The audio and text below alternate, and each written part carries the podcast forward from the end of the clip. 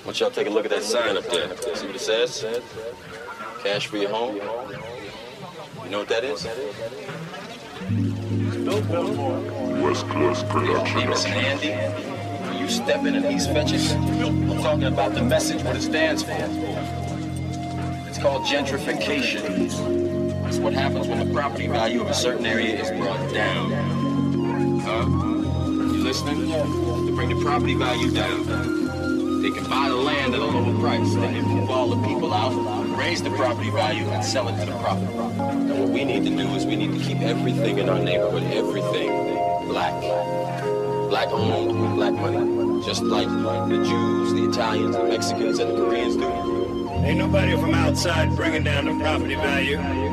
It's these folks shooting each other and selling that crack rock shit. Well, how you think the crack rock gets into the country? We don't own any planes.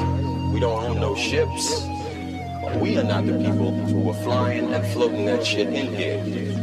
I know every time you turn on the TV, that's what you see. Black people selling the rock, pushing the rock, pushing the rock. Yeah, I know. But that wasn't a problem as long as it was here. It wasn't a problem until it was in Iowa and it showed up on Wall Street where there are hardly any black people.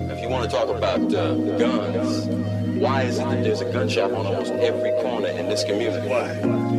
Tell you why. For the same reason that there's a liquor store on almost every corner in the black community. Why? They want us to kill ourselves. You go out to Beverly Hills, you don't see that shit. But they want us to kill ourselves. Yeah, the best way you can destroy a people, you take away their ability to reproduce themselves. Who is it that's dying out here on these streets every night? Y'all. Young brothers like yourselves. What am I supposed to do? Fool roll up, try to smoke me? Shoot the motherfucker if he don't kill me first. You're doing exactly what they want you to do. You have to think, young brother, about your future.